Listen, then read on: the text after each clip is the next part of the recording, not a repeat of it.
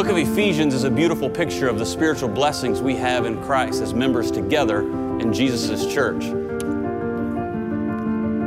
When he arrived, Jesus revealed what was once hidden from us throughout the ages through the power of the Holy Spirit. And as a result, we're introduced to something new a life in Christ, where we find the answer to the brokenness of this world. But what should this look like? How should we, in the power of the Holy Spirit, live this new life?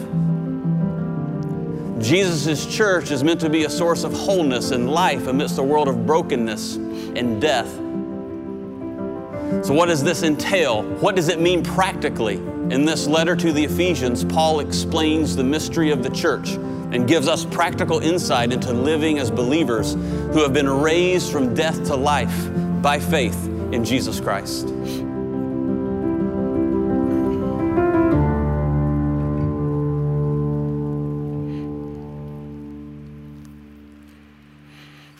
Good morning, Fellowship Greenville. It's good to see you today. Take your Bible and turn to Ephesians chapter 1, and we'll get there in a few minutes. Uh, we've already enjoyed a great time of worship, um, but I, I, know that uh, in, in a room filled with people this size, and even those that are watching and joining us online, I know there are times when we come into worship and we struggle to worship. I mean, do you ever show up on a Sunday morning and find it hard to worship? Uh, I mean, you come in here and you see other people and, and, and they're excited and maybe they're raising their hands and their eyes are shut and maybe some tears running down their face and they look like they're really into the worship and you sit there and think what's wrong with me like it's, it's just not happening for me i mean maybe that's where you're at this morning maybe you're just kind of flat on the inside or maybe you're weighed down with uh, uh, sadness or hurt or stress or worry or disappointment, or you got bills stacked up and, you're, and you don't know exactly how you're going to be able to pay them all, or you got so much stuff going on you can't get the to do list out of your mind. Or maybe you got a medical issue and uh, the doctors haven't been able to help you with that as yet. Or maybe something is just not happening for you at work or at school or in some relationship, and things aren't progressing like you think they should, and you're frustrated with God. Or maybe you feel trapped in a situation and, and you can't see a way out, and, and, and, your thoughts keep turning that thing over and over and over in your mind. You can't get it out of your mind. You lay awake at night thinking about it, and, and, and, and you can't sleep, and, uh, and you get tired, and the, and the fatigue makes you even more emotionally spent. And all of these kinds of things can affect your, your ability to worship. And when you show up with all of that going on in your head, it really doesn't matter what's going on in here. It doesn't really matter how hard you try to work worship up, it just doesn't happen for you. And if you ever found yourself in a place like that, then the passage we're going to look at this morning as we begin this study in Ephesians can help you with that. So if you're not there already, Ephesians chapter 1, paper or digital, I prefer paper, but uh, digital is fine. Find your way to the book of Ephesians. Now, by the way, if you're new to fellowship, this is your first time uh, with us, uh, welcome. We are glad you're here. We're honored that you're here because there are lots of good churches in, in Greenville, and, uh, and, but that, that you would take your time to come and check us out. We're very appreciative of that. And one of the things that we, we want you to know about us is that we are a church that takes worship very seriously, and, and you'll see why in a moment. But the truth is, everybody worships something. And you can tell what you worship because of what you focus on. Uh, in other words, whatever dominates your thought life, whatever dominates your passions, that's what you worship. And we believe that only God deserves that place in our lives. And as a result, you'll hear us talk from time to time about not just worshiping here, but that worship really should be a way of life. Now, another thing you'll notice if you attend here on a regular basis is that most Sunday mornings we are teaching our way through whole books of the Bible. And today we're beginning a new series in a book in the New Testament. Actually, it was a letter written by the Apostle Paul to some small little house churches in a city called Ephesus, which is modern day Turkey. And most scholars believe that this letter to the Christians in Ephesus was circulated among many of the churches in Asia Minor that Paul helped to start.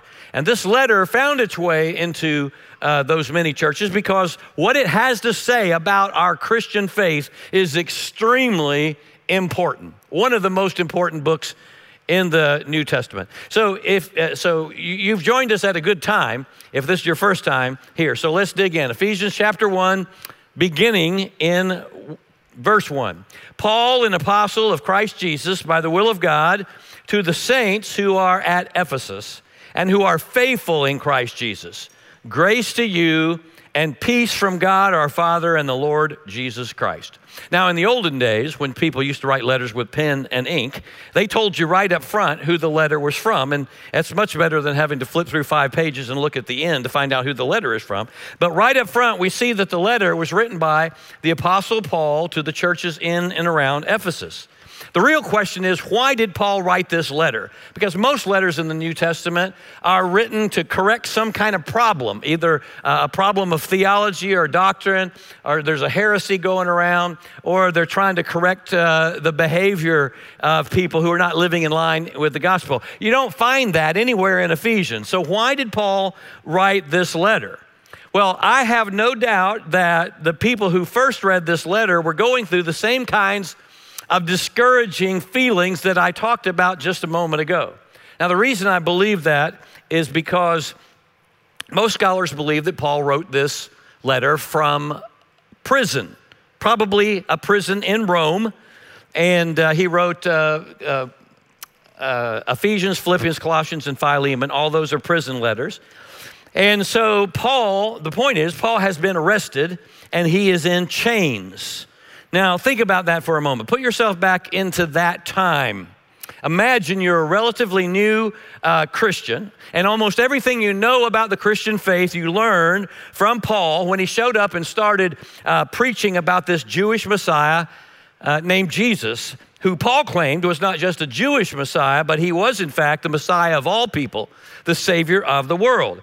And Paul, uh, uh, you, you never met anybody quite like Paul. I mean, this guy had like a bar of steel for a spine, a man of strong conviction who endured all kinds of trials and, and troubles in order to preach this gospel of salvation, as he calls it down in verse 13. And Paul was convincing and he was persuasive, but not just in terms of human persuasion. No, there was something powerful, even even supernatural about the way he talked about Jesus, this Jesus to whom he had dedicated his life. And imagine that after you heard him preach a couple of times, you believed the message yourself and you signed on to this radical new Jesus movement, and your life took on a radically different meaning and purpose. Okay, but now you hear that Paul has gotten himself into some kind of trouble and he's in prison. So, what kinds of thoughts would be going through your head? How would you be processing this? I mean, I think some, some questions would be like, wait wait, wait, what's going on? Paul is in prison? I mean, has this whole Christianity thing, has the train got off the tracks? I mean, is Christianity for real?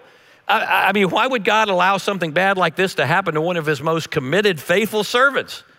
And if the leader of this Jesus movement we bought into is in jail, well, where does that leave us? And it's true, isn't it? When a, a leader goes down, it can cause a lot of anxiety among the followers. And Paul knows that. So he writes this letter and he sends it by one of his associates, a man named Tychicus. And I'm still trying to figure out why the mother would you know, name their child Tychicus. Uh, anyway, but anyway, uh, uh, and here's what Paul says in chapter 6, verse 21, like right at the end of this letter. He says, Tychicus, the dear brother and faithful servant in the Lord, will tell you everything so that you also may know how I am and what I am doing. I am sending to him to you with a letter for this very purpose, that you may know how we are and that you may be encouraged by him.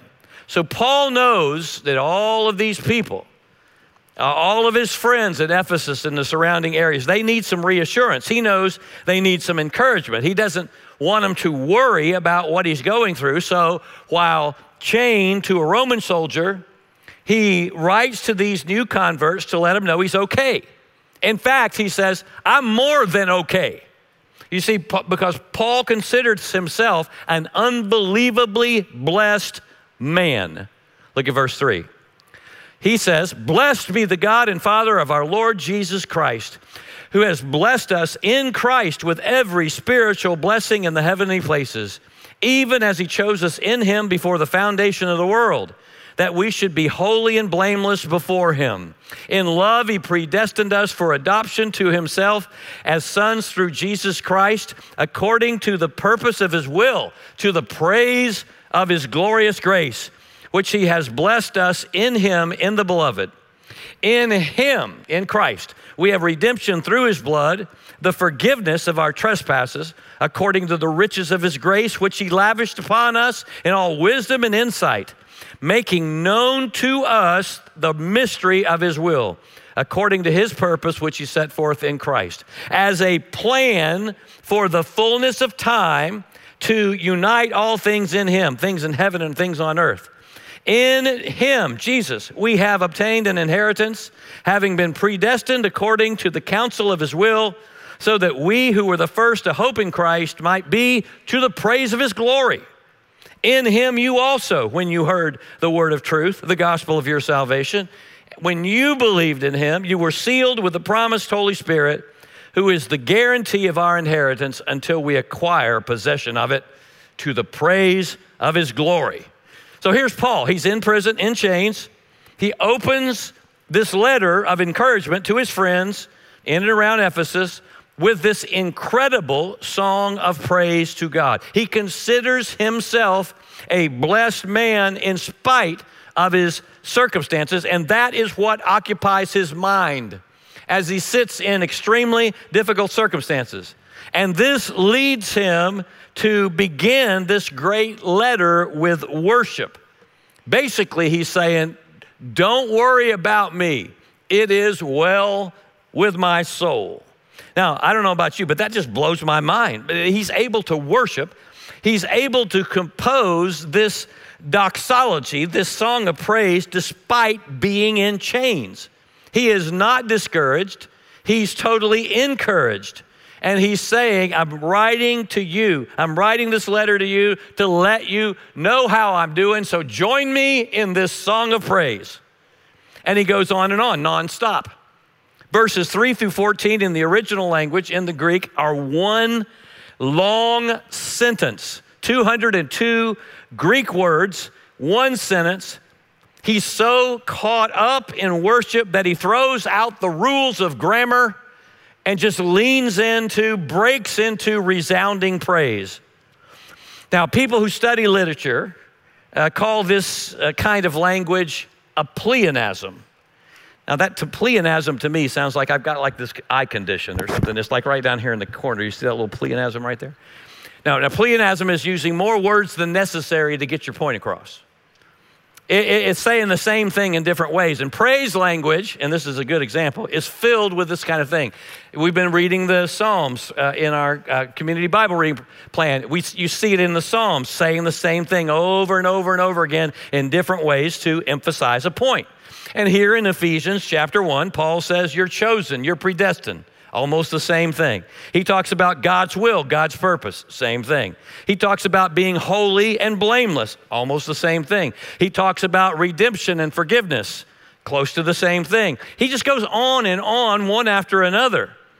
Now, most scholars believe that this is an actual song, or at least it can't contain parts of a hymn of worship sung by early Christians. So, this is interesting. So, when Paul says over in chapter 5, verses 18 through 20, be filled with the Spirit, speaking to one another with psalms, hymns, and songs from the Spirit, sing and make music from your heart to the Lord, always giving thanks to God for the Father for everything in the name of our Lord Jesus Christ. When he says that, he is practicing what he preaches right here at the beginning of the letter.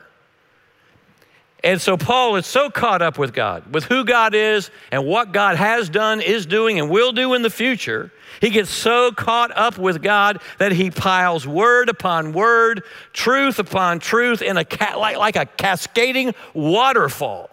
He just can't quit praising God. And Paul is saying, make no mistake about it, I'm fine. I am blessed with every conceivable spirit giving blessing that God has to give. He says, God's blessed me and He's chosen me. He's predestined me. He's lavished His grace upon me. He sent Christ for me, and because I am in Christ, I'm redeemed, I am forgiven. He says God has revealed Himself and His mysterious, eternal plan to me, and He's given me His Holy Spirit as a down payment for everything else that's coming in the future, and He just shouts to the praise of His glory. He praises God for all of these incredible blessings. Now, that is what this passage is about. It's about praise.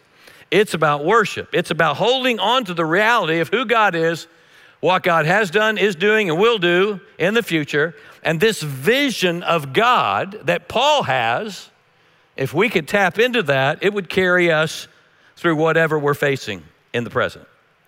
So, what I want you to see right up front is that this book, Ephesians, is set in an atmosphere of worship. The book is set in an atmosphere of worship. And verses 3 through 14 call us to bless the God who's blessed us with every conceivable spiritual blessing in Christ. You see that? This is a call to exuberant praise for how God has blessed you in Christ, even when you find yourself in circumstances that weigh you down. The problem is, been, if you've been around church for very long, you probably have missed that point. You may have never thought of Ephesians 1 3 through 14 as a song of praise. You tend to read right past it. Now, why is that? Well, why, you know, it's because we get stuck on this business of God choosing and predestining us, right? I mean, when you hear chosen, elect, predestination, it's like bells go off and whistles go off. It's like, wait, wait, wait, wait, wait, stop, stop, stop, stop, stop, stop, stop right there. I mean, look at it. There it's verse four. He chose us in him before the foundation of the world. In verse five, in love, he predestined us to adoption as sons. And in verse 11, we have obtained an inheritance, having been predestined according to his purpose, who works all things after the counsel of his will. And we read those verses and we go, time out, time out, and we get stuck. Why? Well, because we're good Americans. And the highest value for a good American is freedom. Freedom. Freedom of speech, freedom to worship as we please, freedom to bear arms, freedom to choose. Most of us are like, don't mess with freedom. That's the highest American value, or at least it used to be. And so the question comes up how can we be chosen before the foundation of the world, but then we still get to choose too? I mean, that just doesn't make sense to us. Our, our brains lock up. And this whole idea of praising God is kind of like, well, that's a nice idea. Thank you, Charlie. But let's really get down to the business of, of dissecting uh, election and predestination. I mean, that's the most important thing. Okay, well, let's just do that for a moment. Now, I'm at a severe disadvantage here because, according to Luke in the book of Acts, uh, Paul spent about three years in Ephesus teaching the people the whole counsel of God. So I have no doubt that he covered this topic in detail. Problem is, I'm going to cover the topic in about three minutes uh, because I don't want to lose sight uh, of what the passage is really about. So I'm going to make two observations about election from this passage. First of all, when people talk about election and predestination, they typically think of God choosing individuals, kind of like an election. Like I vote for this person and I don't vote for that person. Follow me? And we apply that, uh, that, that, that kind of thinking to God. God chooses some and he doesn't choose others. And the emphasis comes out sounding very exclusive. Some are chosen, some are not, some go to heaven, some do not. Now, here's why we think this way. This is the typical way we understand the storyline of the Bible. Here we have God who creates me, you and us, and sin comes along and separates us from God, but then God sends Jesus to die for us and to rise from the dead to give us new life. And those who put their faith and trust in Jesus, when they die, they go to heaven. And those who reject Jesus, when they die, they go to the other place, hell. That's the storyline that I heard some 56 years ago when I trusted Christ as my Savior. And that decision to put my faith in Christ set the entire trajectory of my life. And I am very, very thankful for that, uh, uh, that I heard that and I, and I believed. And I'm sure that's pretty much what most all of you believed as well, who are now faithfully following Jesus. So, this is a helpful model for understanding the gospel message.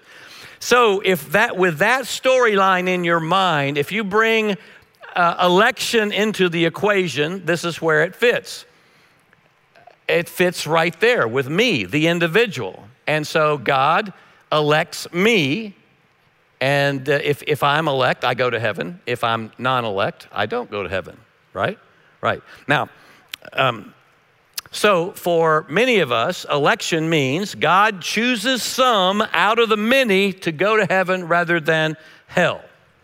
The problem is that way of understanding the story of Scripture was not the way the biblical writers understood it. It certainly was not Paul's way of understanding the storyline of the Bible.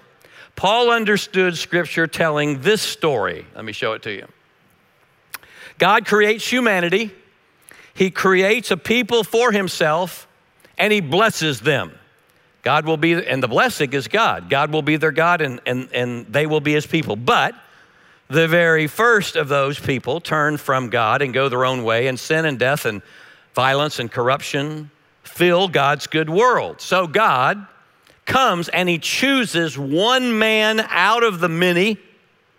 He chooses Abraham and he predestines the family of Abraham to be one nation, the one nation through whom he will one day restore his blessings to the whole world.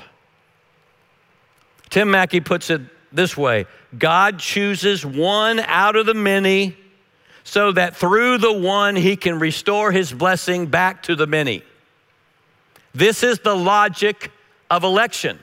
God chooses one out of the many so that through the one he can restore his blessing back to the many. So, back to Paul's storyline.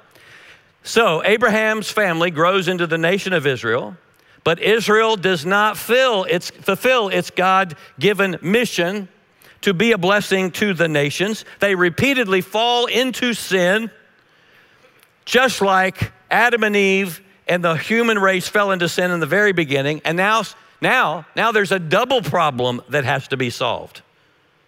Not only is the problem with the whole human race, the whole pro- now the problem is the vehicle by which God was going to bring blessing to the whole human race. They've screwed up. Okay, so so all through the Old Testament, what you read is you read of a Messiah who is to come, a Messiah who will restore God's blessing both to Israel and to all the nations, and this Messiah will bring both Israel and the nations together as one as God's new humanity. You see that? And it is Messiah Jesus, the seed of Abraham, who will fulfill Israel's mission by extending God's blessing to Israel and to all people. Make sense? One more time. God blesses all of humanity. Humanity forfeits that blessing. He chose and predestined one uh, man whose family was to be the vehicle of blessing to the nations, Abraham. And Israel, because of its sin, forfeited that blessing so that the promise of blessing now gets put on one hope for Messiah, in and through whom all the nations can experience God's original creation blessing. And the Messiah will solve Israel's problem and the nation's problem. Now we're still in the Old Testament. This is all Old Testament. So that now the only way now we get to the New Testament. So that now the only way that Israel and the nations can experience God's original promised blessings is in and through the Messiah, Jesus. Now, let me read Ephesians 1 3 through 6 again with that storyline in mind. Blessed be the God and Father of our Lord Jesus Christ, who's blessed us in Christ with every spiritual blessing in the heavenly places, even as he chose us in him before the foundation of the world, that we should be holy and blameless before him. In love, he predestined us for adoption to himself as sons through Christ Jesus according to the purpose of his will, to the praise of his glorious grace, which he's blessed us in the beloved. So, do you see how this is not about who goes to heaven and who goes to hell? It's about how God predetermined and purposed that He would have one people, one humanity for Himself, and He would have that people in Christ. In Christ. So that election in Paul's storyline looks like this. And if we had the time, we could unpack all this. But these words, blessing, choosing, predestining, gracing, those are all words. If we could go back through the Old Testament, we would find those words are attributed to Abraham, and then they are attributed to Israel, God's beloved in the Old Testament. And then we come forward uh, into the New Testament, or uh, at the end of the Old Testament, the prophets, you see blessed, chosen, beloved, predestined, attributed to the Messiah who is to come. And now we know who that Messiah is. It's in Jesus, so that everyone who is in him, Israel and the nations, are restored to God's original intent for humanity. You see, it is the plan of God that was predestined, not individual people so much. So much.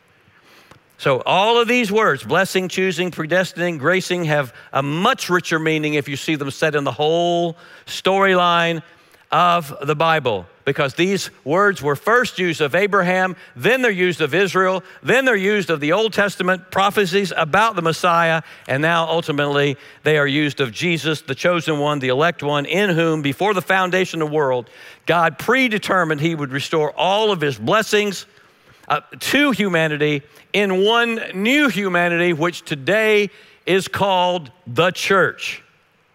This is the mysterious, predetermined, eternal plan of God. This is God's plan for God's church revealed, which is the byline of our study in Ephesians. This is what Ephesians is all about not who's in and who's out, but how everybody is in when they are put into Christ by faith. So, do you see how this is about inclusion, not exclusion? Let me put it this way God chooses one, Jesus, out of the many, so that through the one he can restore his blessing back to the many. That's the logic of election. God chooses one, Jesus, out of the many, so that through the one he can restore his blessing back to the many. This is the mystery that Paul is going to unpack. This was it, it was known, but it was not known in the Old Testament days, but it has now become clear. What did Jesus say? I came not to be served, but to serve and to give my life a ransom for the many. So, do you see how Paul is so caught up in this mysterious love and wisdom of God and in his plan to restore his blessing to all humanity in Christ that he literally can't help but praise the glory of the grace of God. And hear me, I'm telling you, if your understanding of this passage simply results in theological debates and arguments over who's in and who's out, rather than uncontrollable praise for the love and wisdom of God in Christ, you missed the whole point of this passage. And you see the same thing in Romans 9 and 11, but I don't have time to unpack all that today.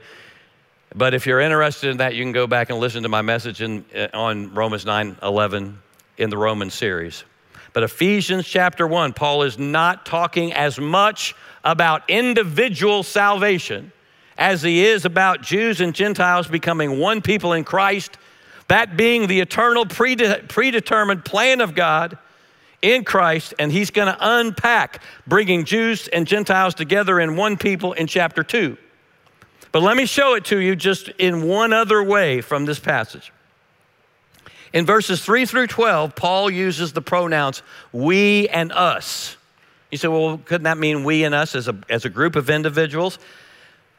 It could, but it doesn't.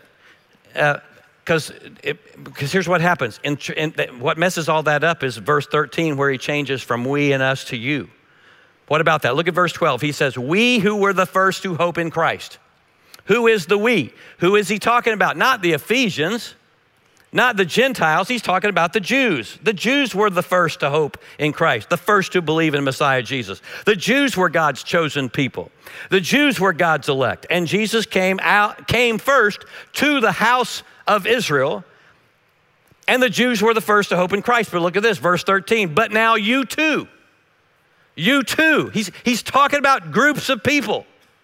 You too are included. See that in him, you also having heard the gospel of salvation, having also believed.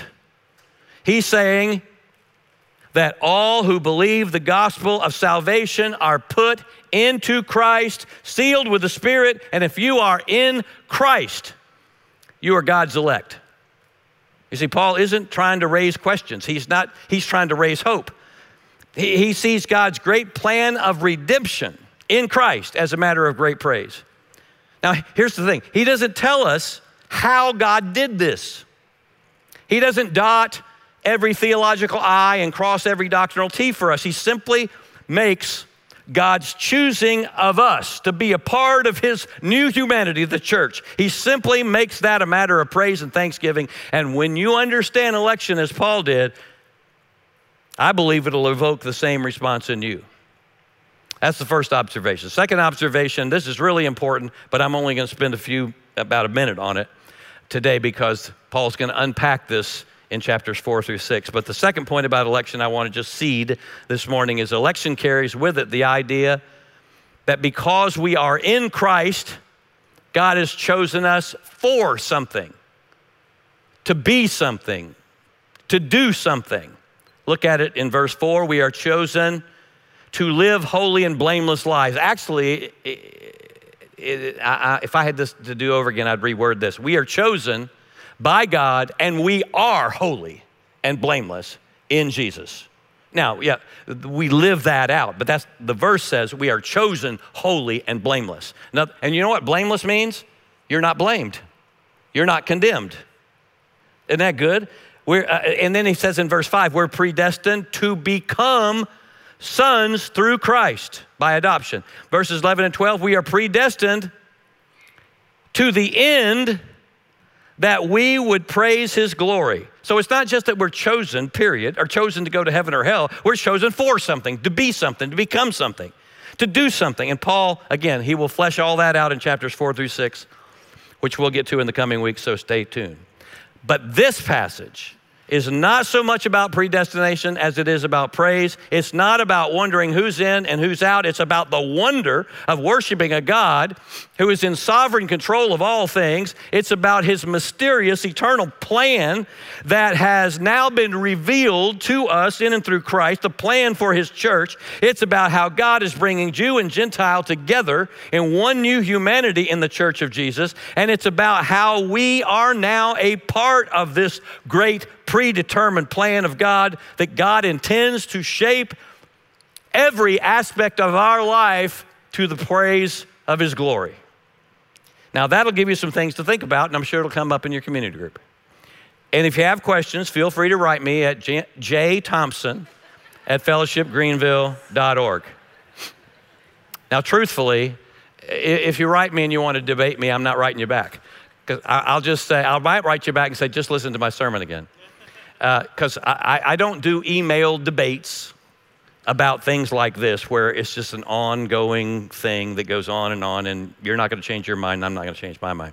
So, anyway, enough said about election. Let's get back to what the passage is really about. Paul's song of praise. This is a praise song with three verses. Each verse focuses on a different member of the Trinity God the Father, God the Son, God the Holy Spirit. So, first, in verses one through six, Paul talks about what God has done for us in Christ in eternity past. What God has done for us, God the Father has done for us in eternity past. Paul says, God has taken the initiative. He's in sovereign control of everything. He's not, and He's personally involved in everything. He's not off on some distant star. God has been active from before time began, and Paul praises God for the fact that He's blessed us with every conceivable blessing. But what about the second blessing that you get later on? No. No, we've already been blessed with every single blessing. There is no more blessing to be had. We got it all when we trusted Christ as our Savior.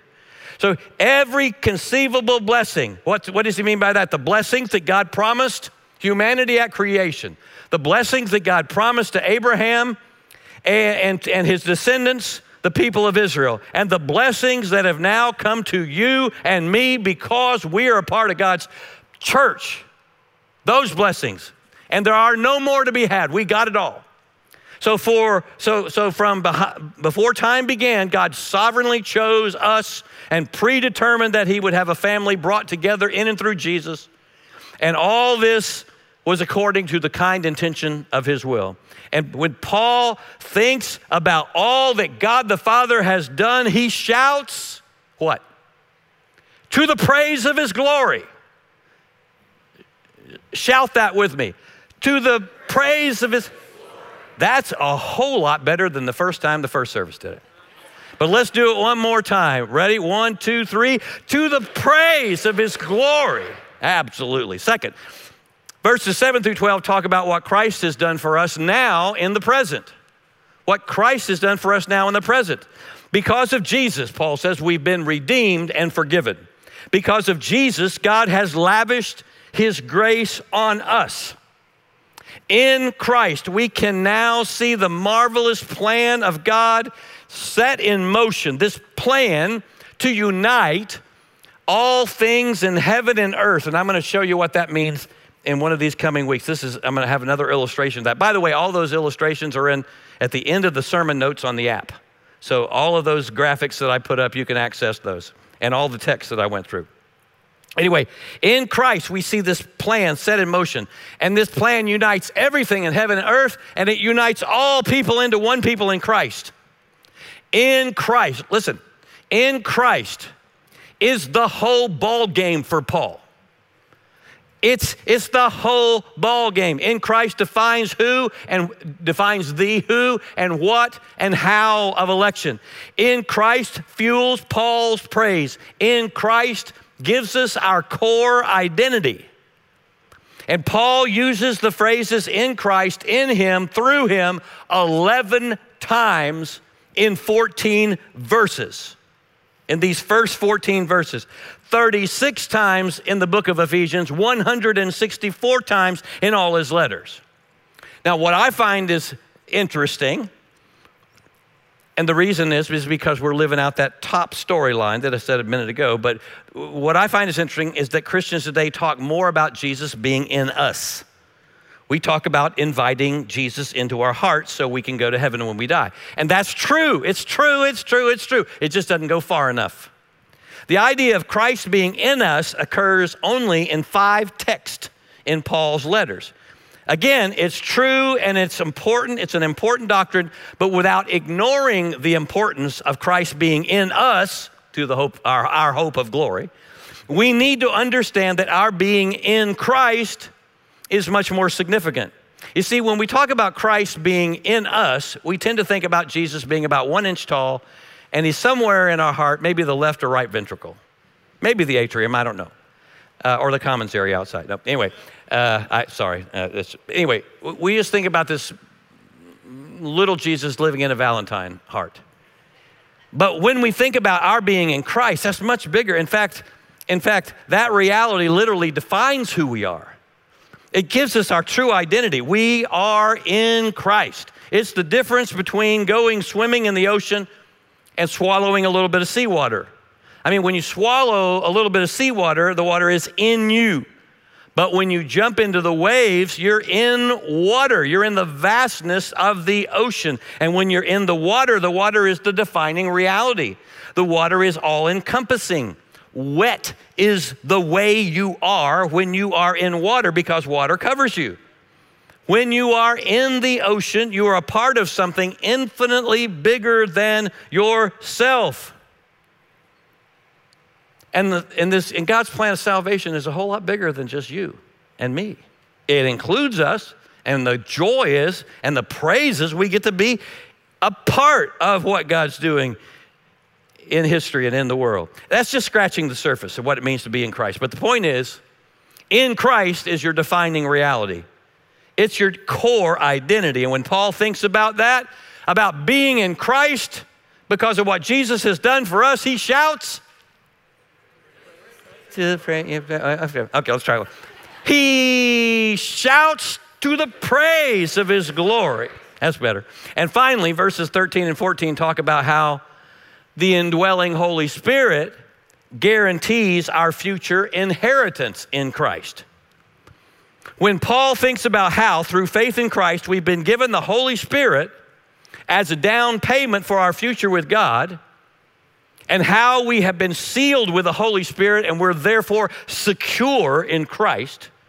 Christ, Christ in us, we in Christ, when he sees that and he sees what the Holy Spirit has done for us and will do for us, he shouts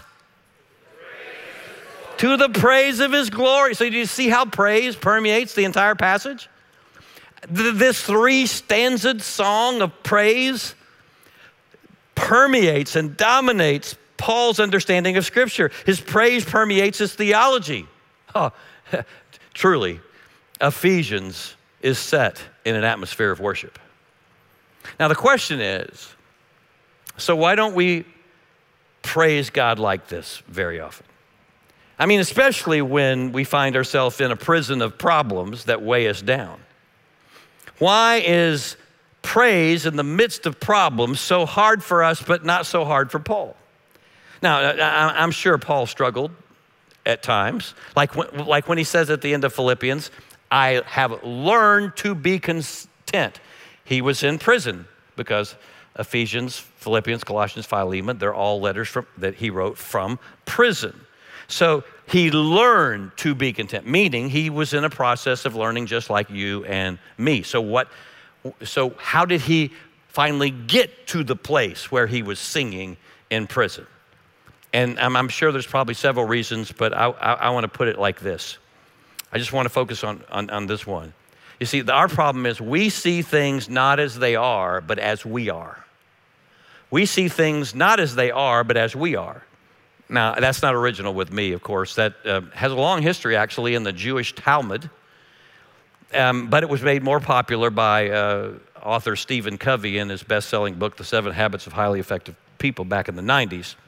We see things not as they are, but as we are. And to make matters worse, we're going to see this in Ephesians for sure, there's a great spiritual battle going on that's keeping us blind to the way things really are. And again, we'll learn more about that in the coming weeks. But Paul was able to passionately worship God despite his circumstances because this song of praise expressed what Paul believed was true reality. Now, how do I know that? Look back at verse 3. He says, Blessed be God and Father of our Lord Jesus Christ, who has blessed us. Stop. Paul praises God because God has blessed him. How? How did God bless him? By giving him a problem free life? No. He praises God because he's blessed him with every spiritual blessing in the heavenly places in Christ. Now, what does that mean? Paul says, I've been blessed with every spiritual place, uh, blessing in the heavenly places in Christ. What are the heavenly places? Well, the word's actually the heavenlies. What's that? Well, in the ancient world, heaven could refer to the sky, or it could refer to the place where believers go after they die, or it could refer to the realm, listen, to the realm of spiritual reality, which was true reality, which was eternal reality, and that is what Paul immersed himself in. And that is where he focused. That is where he fixed his eyes. Do you remember him talking about there, that somewhere else in the New Testament? When he, you remember 2 Corinthians 4 18, where he says, So we fix our eyes not on what is seen, but what is unseen, since that since what is seen is temporary, but what is unseen is the e- eternal. He was fixing his eyes on heavenly realities, eternal realities, what he knew to be true about himself, spirit, spiritually speaking. Heavenly realities on spirit given blessing, on the spirit given blessings that he had received in Christ. So, really, what we need more than than anything else is eyes to see as Paul sees. Because remember what I said at the beginning whatever dominates your thought life is what you worship. Whatever dominates your thought life will determine the intensity of your worship. I think that's the reason, that's one of the reasons Jesus frequently said we need eyes to see. We need eyes to see. Like, like eyes to see what? Like when we sin, when we really blow it, sometimes we have a hard time forgiving ourselves, right? And the more we focus on how we blew it, the guilt piles up and up and up and up, and we don't feel worthy of worship. The problem is we don't see God as He is, but as we are. But what's true? What's really true? What's the way things really are? Well, God in Christ has redeemed you, He has forgiven you, He has declared you holy and blameless.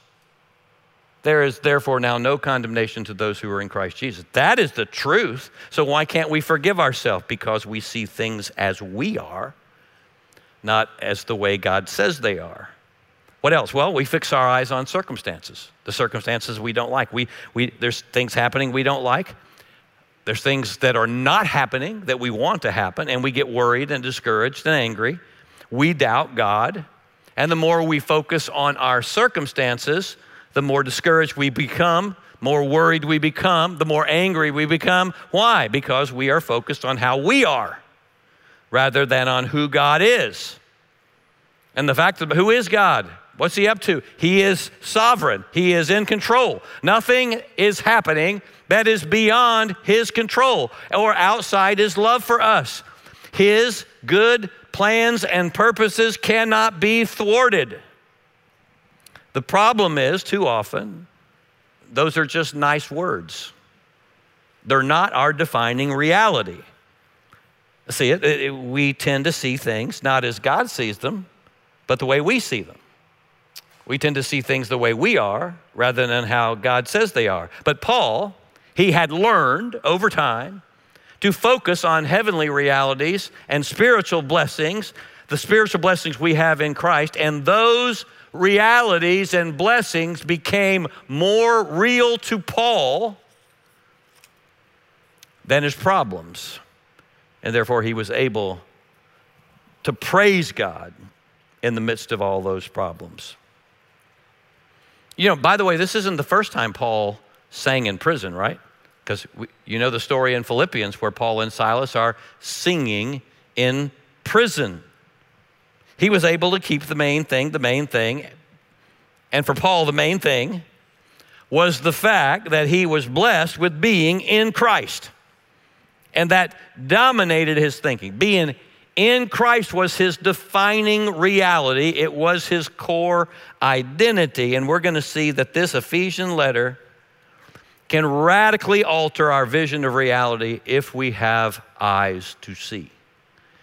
So here's the question I've been asking myself this week as I've read and reread these first 14 verses. The question I've asked myself is Do I see things the way they really are or the way that I am? Do I see things the way they really are or do I see things the way I am or how they seem to me? What about you? Do you see th- whatever prison you find yourself in? Whatever has ca- you're caught up in that weighs you down, do you see things the way they really are, the way God says they are, or as you are? And if so, I, let me give you a, let me give you an assignment. This next week, I want to suggest to you that you read and reread Ephesians 1 3 through 14. Read and reread it. Read it in different versions. English Standard Version, New International Version, New Living Translation, the message. Read it in a bunch of different translations, read it over and over again, and then come back to your, your ESV or your NIV and slow down and meditate on each phrase. Each phrase, turn that into prayer. Now, if you're really up for the challenge, try memorizing it. But, but most of all, personalize it. Write out the spiritual blessings that have come to you in Christ using the I pronoun. The I pronoun, because it starts with humanity, the blessings to Abraham, I mean, the, the blessing to promise to humanity, the blessing promised to Abraham, the blessings promised to Israel, the blessings that have come to us in Christ uh, down to you. So it does get down to individual level, you understand. But write out the blessings that have come to you with the I pronoun, something that looks like this I am in Christ. I have already been blessed in the heavenly realms. I have been chosen before the creation of the world. I have been redeemed. I have been forgiven of my sins. I am holy and blameless in His sight. I'm a child of God by adoption. I will one day see all things come together under the Lordship of Christ. I have been sealed with the Spirit, and I'm guaranteed an incredible inheritance in the future. To the praise of the glory of God. Yeah. So write that out for yourself. I mean, you can take a picture of it if you want to, and you can use, you can piggyback on my words, but it'd be better if you wrote your own out. But here's the deal if this becomes more real to you than the prison of problems you find yourself in, if these heaven sent, spirit given truth blessings permeate and dominate your thinking, you'll find yourself able to praise God no matter what your circumstance. You'll learn to do it over time, just like Paul learned to do it. To the praise of the glory of God. That's, you know, I've, I've thought about that all week long too. To the praise of the glory of God. Am I living to the praise of the glory of God? That could be a personal mission statement. And certainly it could be a church mission statement. Would you bow with me for prayer? Father God, thank you so very much for this great book of Ephesians. And as we begin our study in it, Lord, we're asking you to open our eyes to see. Give us ears to hear, hearts that trust minds with the will to live to the praise of your glory. Thank you for this vision of what is really real and lasting, eternal. And give us eyes to see the way things really are and not the way we are. We ask this in Jesus' name. Amen.